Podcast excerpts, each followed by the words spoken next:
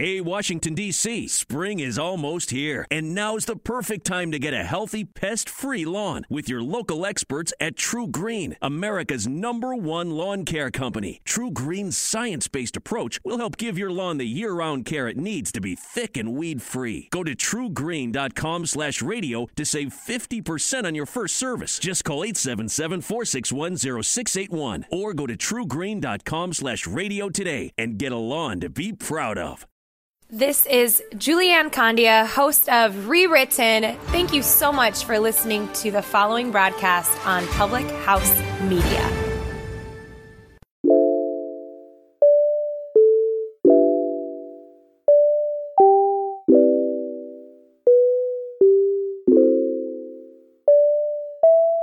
Hello, everyone. Welcome back to another week of the Food for Thought podcast. I am thrilled to be back as your host, Kylie Thompson.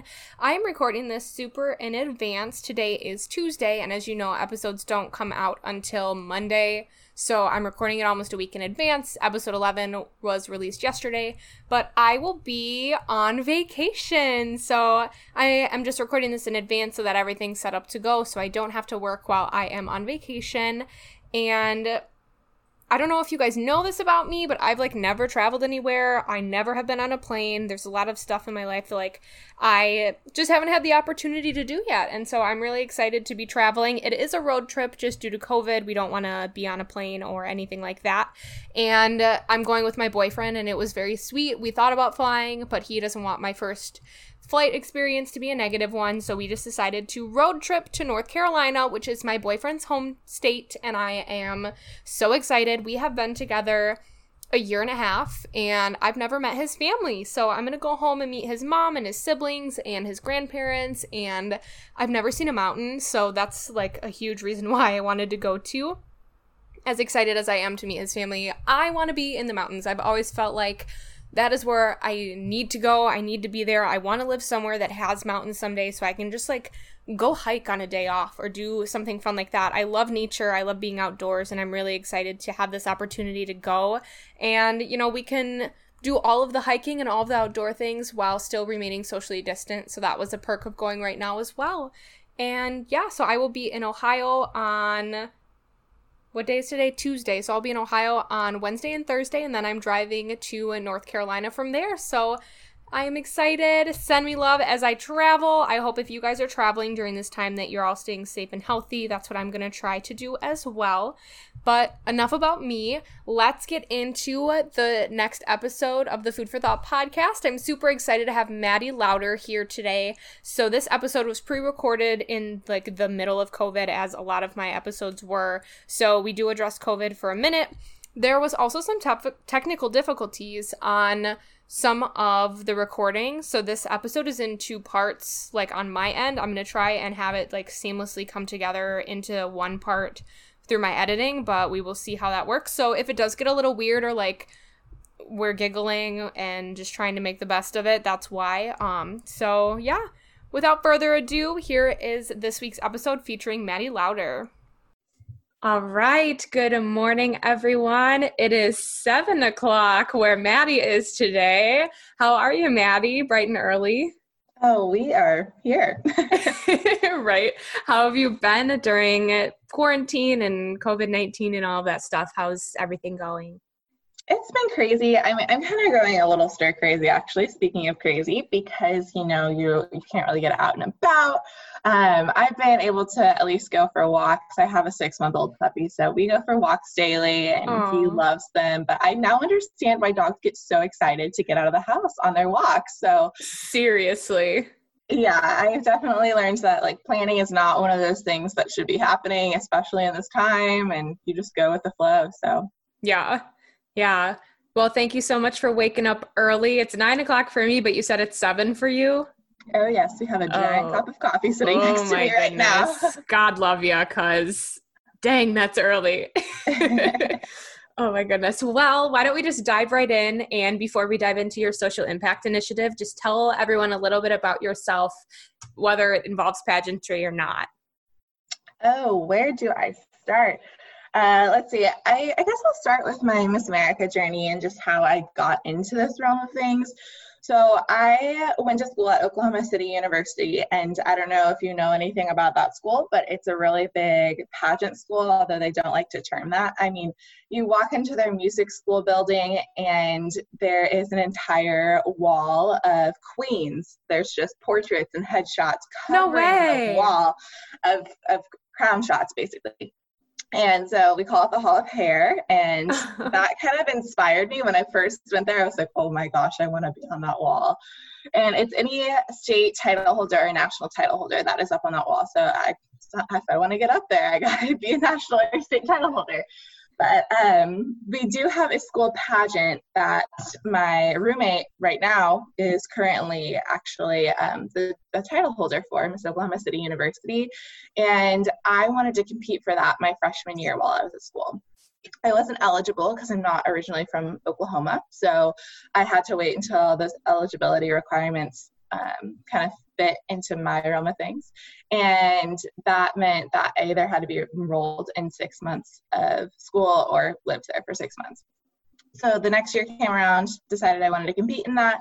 I competed. I got bit by the pageant bug. You probably heard that before on this oh, podcast. Yeah. so um, I I started the the journey kind of just seeing and being inspired by other title holders and then kind of wanting to jump into that. So uh, it just it tells a lot about the organization saying that there's there's women in this organization that are inspiring and are encouraging and want you to be a part of it. So that that says a lot. Uh, while i was at oklahoma city university though i started in their entertainment business program as a dance major. And this kind of this kind of stirs into or spurs into my eating disorder story as well. But um, while I was there, the dance school is not the most healthy environment, mm-hmm. I would say. Um, they, they do weigh their dancers in short, and they weigh their dancers three times a semester, which is not good for a perfectionist like me. So uh, I decided halfway through school to switch my major to psychology.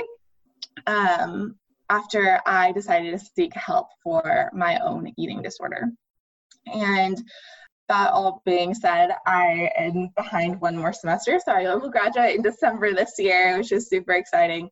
But um, yeah, I I would say that like I through my own recovery, I discovered myself more, and I kind of realmed into the world of what does Maddie like and what does Maddie want to do, and that includes photography and i love doing photography on the side and i love baking which i wouldn't allow myself to do while i was in my, the realms mm-hmm. of my mm-hmm. eating disorder and i love to go for hikes and being in nature and not necessarily doing exercises that will kill me at the gym but doing things that are cup filling and soul filling and um, yeah so i guess it's a little bit about me as you got some of my story in there too but yeah definitely. So can you tell me a little bit more about what it was like to be a dancer and be a dancer that you know it was a requirement that you be weighed? I've talked to a couple other dancers on and off the podcast about situations like this um, and a girl just messaged me that's in the miss wisconsin circuit a couple days ago and she was telling me that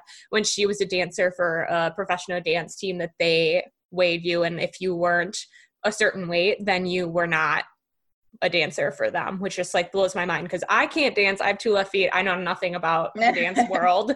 So can you just dive into that a little bit more? Yeah. Uh, so when I first auditioned at their program, I knew that um, I was walking into that. And I didn't think anything of it because I never really looked at myself in a negative way or had a poor body image. Um, I just ate what I want that fueled my body so that I was able to dance. Of course, doing that isn't exactly eating the rabbit food that they want you to eat while you're there. And when I stepped on the scale, I was 18 pounds heavier than what they wanted me to be and you have to put it in the perspective of they want you to look a certain way not necessarily weigh a certain way mm-hmm. and the same thing goes either way. No one should be telling you what you should weigh, and no one should be telling you, you, which is your body, what your body should be looking like. Mm-hmm. So I didn't really process that in my mind until I took a step back from the program. But there's so many people in that program that are still getting weighed three times a semester. Um, even during COVID, I had a friend who was graduating this semester, and as a performance major in the dance school, they are required to have a weight. They can't graduate unless they reach a certain weight that they um, they need to graduate, and oh that oh weight is determined on the weight that you were when you first come to school. So it might be lower or it might be a couple pounds heavier, depending on how they think your dance abilities are based on what you weigh, which in the grand scheme of things, weight is not a big influencer on how good of you are as a dancer, like yeah. at all so I I understand that like they're they say that they want to do it in a healthy way, so it's encouraging a healthy lifestyle, but weight main, maintenance isn't the only factor that plays into a healthy lifestyle mm-hmm. at all. Mm-hmm. There's so many other things. Um, there's other factors to look into when you're going through recovery and you're working with a dietitian. They look at so many other things than mm-hmm. your weight. So I definitely think um, it really impaired me as a dancer because when I was in the school, I was uh, suffering from anorexia nervosa and um, I wasn't fueling my body the way I should. So I wasn't having the energy to dance and I'd get lightheaded all the time. Um, I never actually passed out because I caught myself and I was like, oh, I should probably eat something. But eating something was like maybe three almonds, you know, something small like that. Um, so I I knew that it wasn't healthy for me whatsoever. Um, and so when I decided and I knew that, okay, something is wrong, I do not have a healthy relationship with food, I do not have a healthy relationship with my body, and I uh, found help in a therapist. Um, we kind of talked through the environment that I was putting myself in. Um, weighing myself was a trigger. So I knew that stepping on a scale every three times a semester was not helping me or benefiting me in any way. So I decided to leave the program because of the environment, which was so hard to do because I love dance. I still love dance. Mm-hmm. But stepping away from that toxic relationship helped me rebuild a healthy relationship with it. Definitely. And do you still dance? Um, is that your pageant competition talent as well? Yeah, I okay. definitely still dance. Right now, I'm dancing in my garage. Love so, it. Love it. Because we have nowhere else to go. Yeah. Wow, that just like like I said, I have no experience in the dance world at all, and that's so mind blowing to me that people think that what you weigh or even what you look like has any effect on your dancing capability. Because mm-hmm. as someone that has two left feet, I know it's not because of what I weigh; it's because I just can't dance. I'm just not gifted in that way. Like I just I just can't imagine that. And kudos to you for being able to step back from that and realize that that was a really toxic thing for you and really change the trajectory that your life was going into like literally career wise like that's got to be or at the time it probably felt like a huge sacrifice Oh my gosh, it was a huge sacrifice. And I I mean, I had never taken a psychology class in my life when I decided to switch majors, like at all. Everyone thought I was crazy. My mom's like, Are, are you kidding me? Like, what, what do you want to do? Um, but I just was like, I'm taking this leap of faith. I feel like this is what I need to be doing. And I felt so much freedom when I broke free from that toxic relationship in the program that I was in.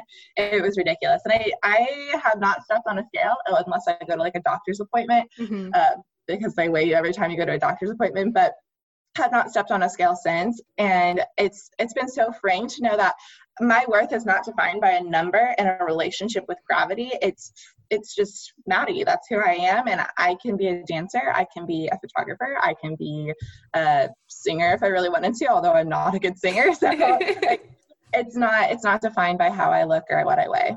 Definitely. And so with the psychology major, you said that you graduate in December. Um, do you uh, foresee your career going in like an eating disorder recovery type of way or what do you want to do with your psychology degree? Uh, yes. So I, when I started seeking a therapist, and um, uh, she just helped me so much that I sat there and I was like, "This is what I want to do. This is the missing link to my life, basically." And I, I feel like I am supposed to help others in the way that she helps heal my life. So when I switched to psychology, I sat down with the the um, advisor of the program is like, this is what I want to do. I want to be an eating disorder recovery specialist. I want to be a clinical psychologist. I want to better this world in some way.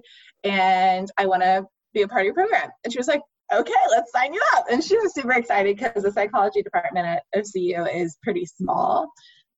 so um, gaining more people in their program is just an added plus. So um, right now, I, my social impact is actually feeding hope eating disorder awareness, but it's helped me prepare myself for grad school. So without my social impact, I would have never um, found the job that I'm working at currently that I just started a few days ago. That was my I, next question was what are you doing? Because I know we were emailing about it. Yes, that's that's one of the reasons why we rescheduled too. uh, but so I work at Opal Food and Body Wisdom, which is nice that they they titled it that way specifically because you don't have to say like, oh, I'm going to eating disorder recovery to treatment today.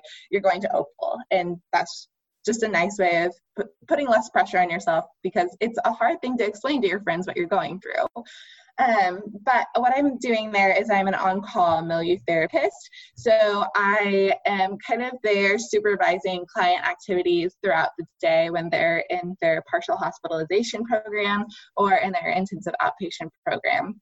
So we'll eat meals with the clients at the table and just model good eating behaviors and um, model our healthy relationship with food, help them build a relationship with food that they kind of figure out who they are. And the whole basis of Opal is attunement with your body and figuring out what kind of eater you are. So I love it because it's so different than so many other eating disorder treatment programs out there in the fact that like you can teach someone how to eat, but that's not building a necessarily good relationship with food in their body.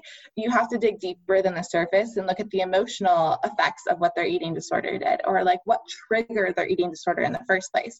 So sitting in on a couple group sessions too and just kind of being there with the clients and helping facilitate those conversations um, that has really helped me gain a perspective into like, yeah, this is what I want to be doing with the rest of my life. And even though I'm not certified and licensed yet as a psychologist, I will be. And this was kind of just solidifying that I am I'm going down the right path and I'm taking the right steps forward to the career that I want to do.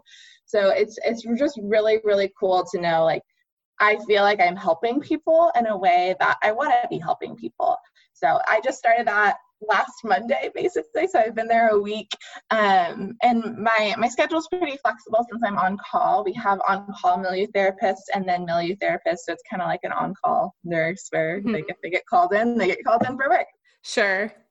So yeah, I I love it. It's been great. The community is great. The people are great. So that's awesome. And this is kind of a question because I've been thinking about my own career path and I graduated actually a year ago yesterday and I am still kind of trying to figure out what the heck I want to do.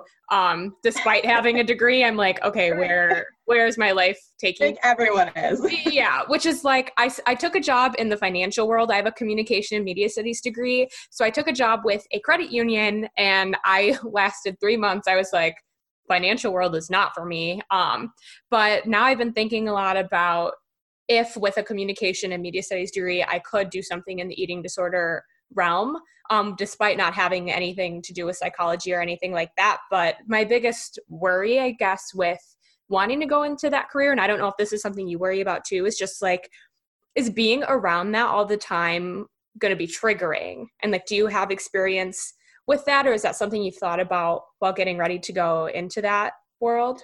So I was actually doing a uh, speaker, a, a, panel speaking event a while back, and uh, a lot of people in this field actually have struggled and have their mm-hmm. own recovery story, which is really cool to know.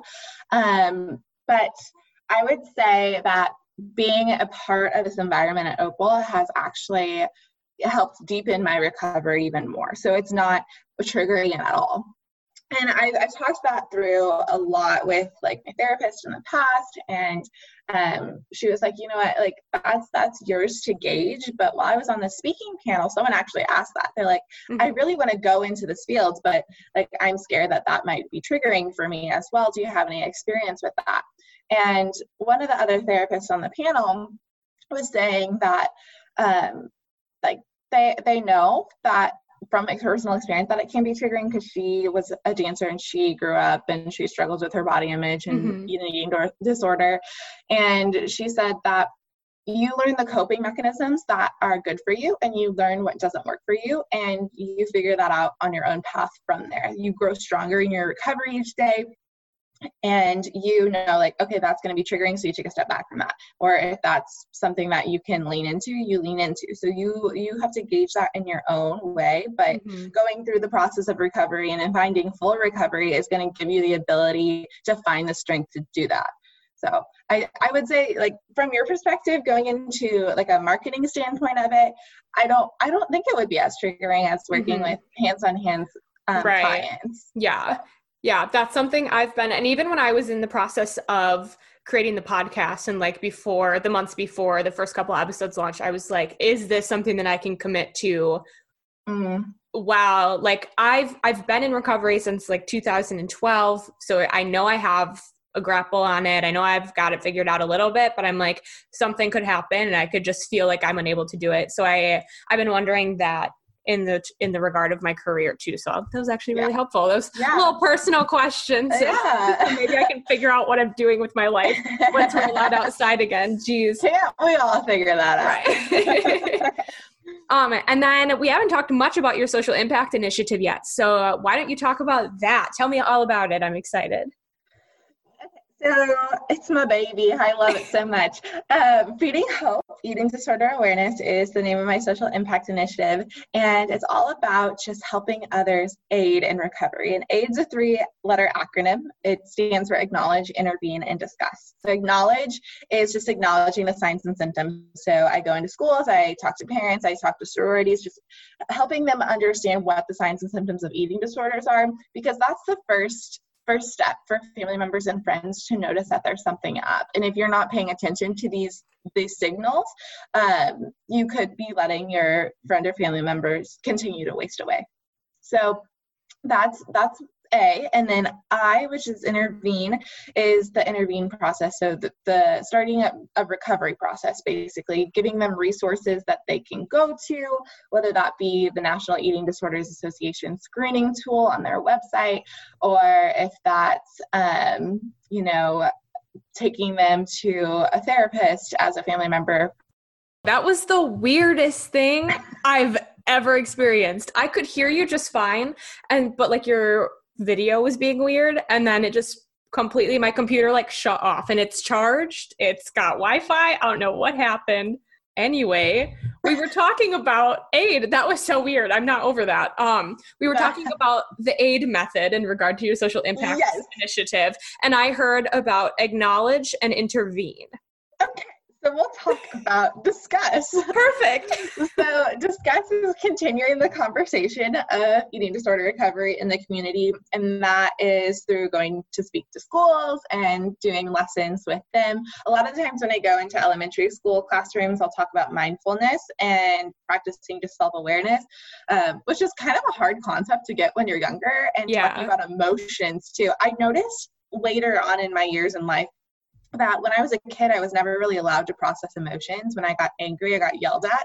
So, um, really, like saying emo- emotions are okay to feel. I wish we would educate parents on allowing their kids to feel emotions because if you feel emotions as a younger child, you're going to be able to cope with more things when you get older into your adult years and when you're transitioning into college and things of that sort. But anyway, um, so going to schools and speaking about um, my just advocating for mindfulness and awareness and kindness and caring for ourselves. Um, in middle school and high school and in college, that looks more like talking about the signs and symptoms of eating disorders and advocating sharing my story, things of that sort. Um, I also help plan events. Um, I worked in Oklahoma with the Oklahoma Eating Disorders Association and have helped them plan Walking with Worth, which is a fashion show promoting all shapes and sizes of bodies, all backgrounds, ethnicities, Love genders. Um, just promoting body positivity, and it's also a huge fundraiser for them. Um, I've also helped plan Conversations with Hope, which is just providing hope to those who have um, been through recovery or going through recovery or have had a loved one die from an eating disorder. So just talking about again, conversations of hope surrounding hope and providing hope. And then I personally like to fundraise for Project Heal because they help fund treatment plans for um, those in recovery because treatment's expensive, like yeah. so expensive, especially if you're going to an inpatient facility or a hospitalized facility. Um, it's just so pricey and to get the care that you need it it bites into the budget a lot so mm-hmm helping raise funds for Project Heal and helping them advocate for full recovery. Um, and then lastly, just advocating on social media as much as I can, sharing my story and bringing light to the issue. I know that so many family members and friends of mine have reached out to me saying, when I first came out about my eating disorder, saying that they struggled too, but they could never put a name to it and they were too scared to. So I encourage anyone out there who is struggling with an eating disorder or has been through recovery um, to share your story and share your journey because it provides so much hope for other people mm-hmm. who may not know what they're going through or don't know who to go to when they're going through what they're going through. So sh- keep sharing, keep doing what you're doing, keep listening to Kylie's podcast. doing it. Yeah, and going so kind of I'm I'm sorry, my mind is like mentally foggy right now. Um okay. going back to before you were competing in the pageant world, um, were you advocating for eating disorder awareness prior to competing in the Miss America organization? No. So when I started in the Miss America organization, I actually, my platform was called Love. L O V E, also an acronym. I love acronyms. Yes. It stands for Love Ourselves, Value, Encouragement, and it's all about self love and self care and very like fluffy, kind of almost sure. teen, teen platform. You know, you you don't know what to do when you first get into the organization, so you have to start somewhere. Um, and so I I didn't really struggle with an eating disorder before I got into the organization. I didn't realize my signs and symptoms, even though, you know, when I started college, yeah, I was definitely in the depths of an eating disorder. Mm-hmm. Um, so just kind of bringing bringing my own acknowledgement to it allowed me to develop the platform to where it is now and i'm like gung-ho passionate about it now and advocating for it but when i when i was younger and before i did the program i you know i didn't even know what an eating disorder was. So. Mm-hmm. Right. And I always ask pageant girls this. I don't know about your timeline of when you started competing. So did you compete in Miss America 1.0? Yes. So okay. every year I've been in the Miss America organization, things have changed. So the oh, first oh gosh, year, you poor thing. School. I know it's crazy. So first year was old school 1.0. Next year was 2.0, and then this year COVID happened. So what the heck? Oh no. yep. So. so, what was it like competing in the swimsuit competition while trying to overcome your eating disorder?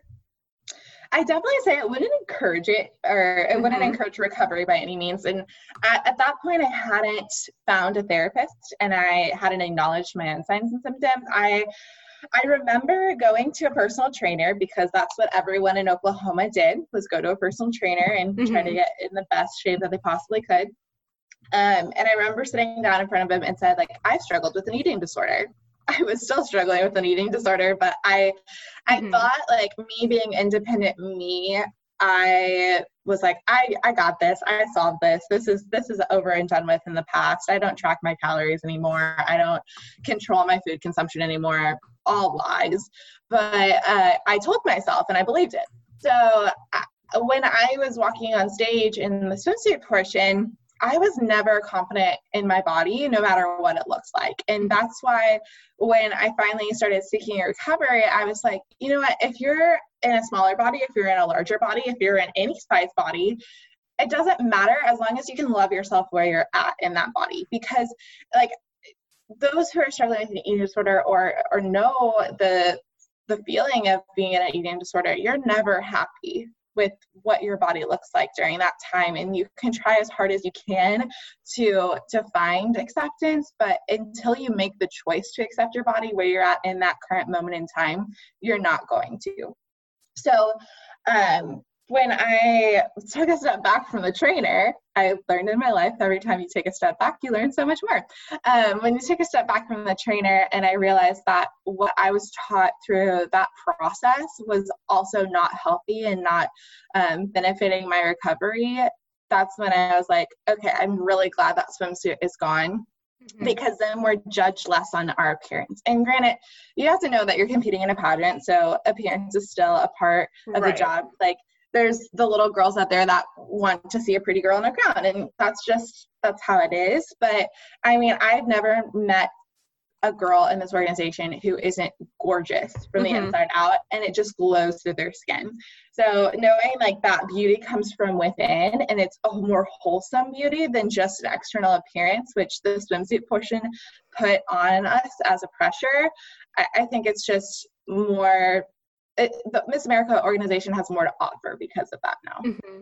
I totally agree. Yeah. And it's been so interesting conducting these interviews with pageant girls and like hearing their perspective on it. Cause I know I've talked to some girls that were like, I didn't compete because there was swimsuit. And now yeah. that we got rid of it, I'm here and I'm rocking and rolling. And there are girls that have been crushing it in the pageant world. And all it took was Miss America making that one decision for them to come in and begin to flourish in the program. But then I've talked to girls too who loved swimsuit despite like their eating disorder recovery um, journey. And so it's just been really fascinating to like hear how girls feel about that and because i competed i've been competing since 2014 so it's just like i've i've seen it all too i've seen yeah. the bad the ugly the covid all of it um and i remember like when swimsuit when they got rid of it i was like i was just confused. I was like the the tradition of it more so was what i was a little bit concerned about miss america losing. Um yeah but yeah since sure. yeah but since competing with and without swimsuit like without is so much better. I love it. I'm like yeah. there's so much less to stress about. And i want to eventually have an entire episode about it um just because like I don't know. I, and I don't know if this happened to you too, but once they got rid of swimsuit, like my entire mindset changed. I was like, whoa, like I don't have I don't have to like not that I had to before but like in my mind I don't have to go to the gym this many times a week because I'm not being judged on that anymore. I can I felt more comfortable sizing up in evening gown if I needed to or stuff like that just because it was like it was just a whole factor of competition that mm. I had put mm. so much pressure on myself for that mm-hmm. once they got rid of it, I was like, dang, it's like I can yeah. actually spend a, a, you know, that hour I would have spent thinking about what I look like in my swimsuit. I can put that in an interview prep or I can put that into my walking patterns or anything else more constructive than worrying about what I look like in my swimsuit on stage. Yeah, for sure. And I I talked to a lot of the girls in Oklahoma because that's where I still was at the time. I'm, I'm in Washington now. For okay. anyone who's like, where the heck is she? Yeah, naming all these places across the United States. Um, I'm in Washington now, but when I was still in Oklahoma for school, I was talking to some of the other girls there, and I mean, these girls were spending maybe two hours doing cardio a day, another hour and a half doing weightlifting a day, and then of course they had all this meal prep. So that's like five hours a day that they spent on yeah. prepping for the swimsuit portion. And I felt when I didn't have to do all that prep, but I started finding more mindful exercises for me, like yoga, and I'm yes. a Pure Barre instructor, um, and going on hikes or going on a bike ride, going for a walk, things that were more mindful and more fitting for me I first found more peace with my body, but I also found more time to put into prepping for my social impact and developing that more and being in the community more mm-hmm. and you know listening to podcasts like yours and educating myself on more on how I could help others. So, you know, that's really easy to do if you're going for a walk and listening to a podcast. Yes, so, yes. Totally agree. Oh my goodness. I the shift could not have come at a better time and it could not have been better for the organization. Yeah. And I know despite all the craziness with Miss America right now, I'm like, you know, swimsuit changes, I'm cool with. yeah. and okay, so I like to get a little bit pageanty with the girls that compete at the end of our interview. And so this episode's going to air around June, um, the end of June. So this would be old news by then. But Miss America just announced that there will be no 2020 competition, and instead all competitions will be held in 2021. How does that make you feel? Like what? Because you were getting ready to compete at state, correct? Right. I was talking to my parents about this um, because you know when you can't afford groceries right now because of COVID, uh, you go quarantine with your parents. Yep. Um, yep. and I was I was just I was happy and relieved that um, for a pageant answer, I would say that they put the the the health and the safety of our candidates in mind first. But I was mostly just this happy and relieved because I still have one more semester left of school. Mm-hmm. So I can finish that last semester online, check that school box off the list, and then like really pour my heart and soul into this next year of competing. And I also am so excited because, you know, I have been in school in Oklahoma for the past four years and I was so ready to come back to Washington, but I needed, I, I wanted to settle in here more uh, before I like poured my heart and soul into competing for the state that I love. So um, this the shift was like, thank you for just like letting that happen. That was yeah. fantastic. Um, but I, I've also learned through this, like through COVID in general over the past month, I, I kind of saw the the change coming. Um, so I was like, you know, we're just gonna lead into it and and if I've learned anything through my recovery process, like we do hard things in recovery. We mm-hmm. have to challenge our biggest fears in recovery. So lean into it and you'll you'll find so much more peace with it. So leading into this change, I was like, you know what, we're just gonna go with the flow. We'll be chill, we'll let it happen.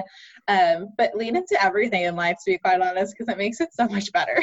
Yeah, that's such a positive outlook on the whole situation. And like the way you were thinking about COVID, I was like the complete opposite. I was like, I know the Olympics have been canceled. I know there's no sports. I know school. I have a 13 year old sister. She hasn't been in school since the middle of March. Like, I was oh like, I know God. all this stuff is canceled, but like, Miss America prevails. It was like there will be a Miss Wisconsin and there will be a Miss America. So help me God. So when I got the email from our state director saying that it wasn't, I was like blindsided. I was like, what? They're canceling everything? Uh, but over the last, it's been what day is today? It's been almost a week since I've known. Um, and leaning into it is like the best advice because the first like 24 hours I was a freaking mess. I was like this sucks. I don't know what I'm going to do. Um and now like I woke up the next day I made myself kind of like you said I did some yoga, I went for a walk, I listened to podcasts all day. I was like okay, I need to like accept this. The grieving process yeah. is done. I need to just accept this. Yeah. Um and now like you, I have just such a more positive outlook on it. It took a minute for me to get there, but yeah, I was just curious on what your opinion was with it because it's yeah, it's a hot topic in the pageant world right now.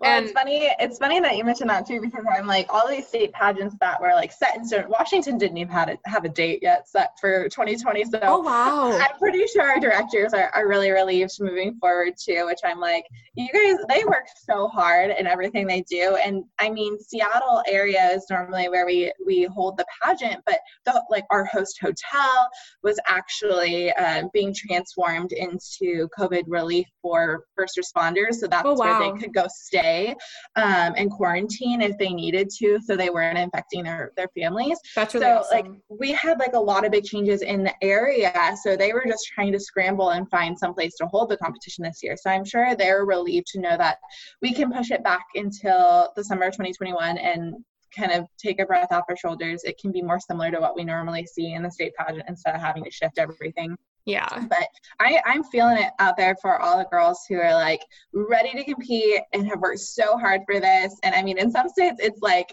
do or die prep for these state pageants. Yeah. So when when the news got shifted, it's like the post pageant blues hit so much harder, so much. Yes. yes.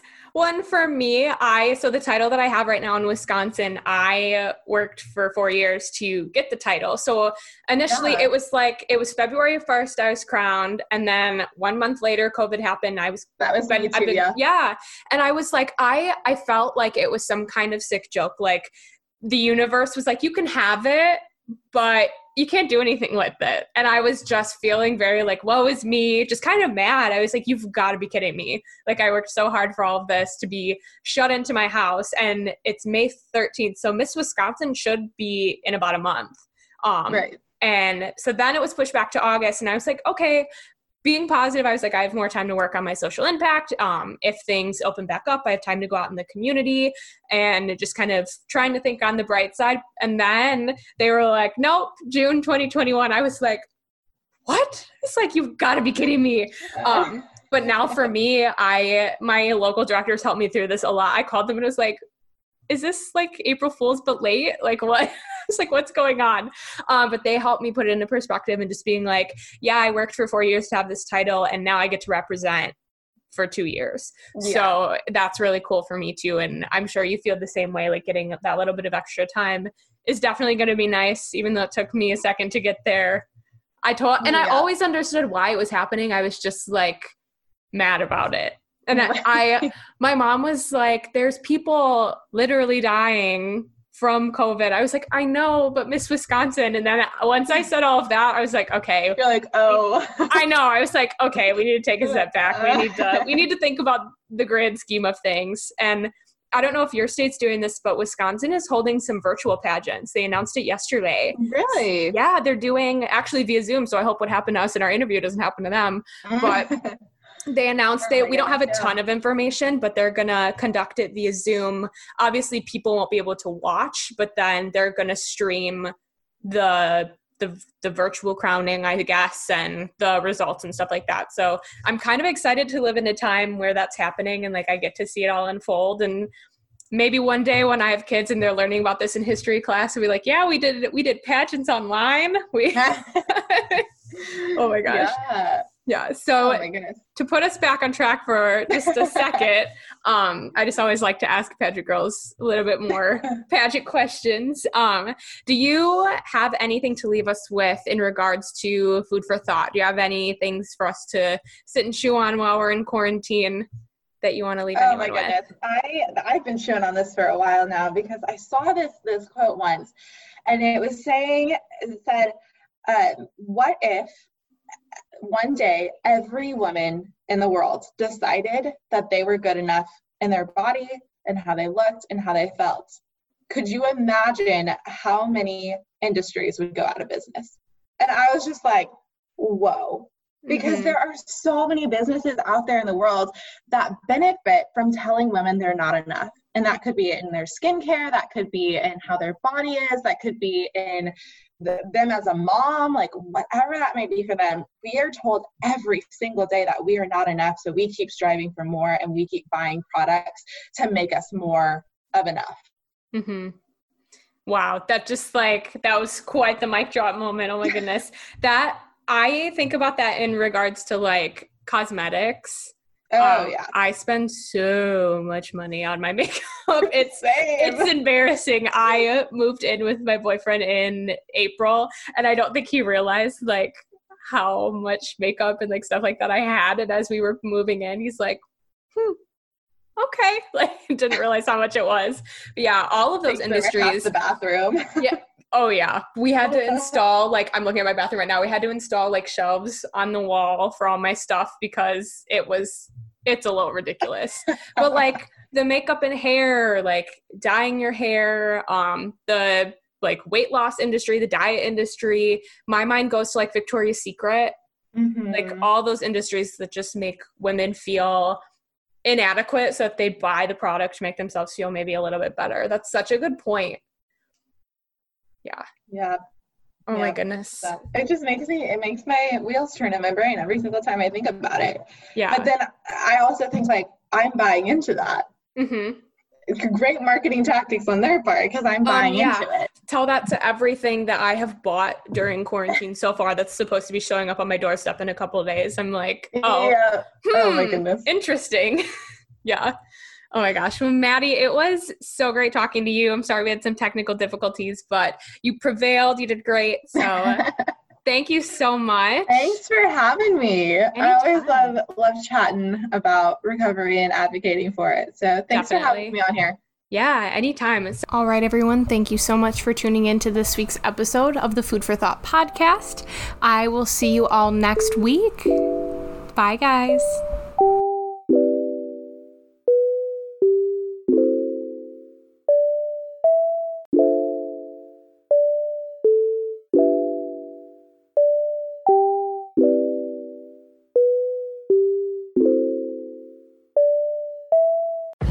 Virginia, William Hill, America's number one sports book, is now here and we have a special 2021 offer to help you bet on all your favorite sports risk free. Download the William Hill Sportsbook app, and when you sign up, you can get started with a risk free bet of up to $2,021. Use promo code RadioRF. Terms and conditions apply. 21 plus only. Gambling problem? Call, text, or chat our confidential and toll free helpline at 1 888 532 3500. Let's make it interesting with William Hill Sportsbook. To show you how easy it is to file a claim with Geico, we hired fitness celebrity Billy Blanks. Okay, everybody, our car just got a broken windshield. How about we blow off some steam? Now punch, now kick. Uh, Mr. Blanks, there's no need to be stressed. Geico makes it easy to file a claim online, on the app, or over the phone. Yeah, but what if I never hear back? That's going to make me want to go jab and jab. Uh, nope. Your Geico claims team is always there for you. Okay, do I still get my post workout protein shake? Sure, Billy. Geico, great service without all the drama.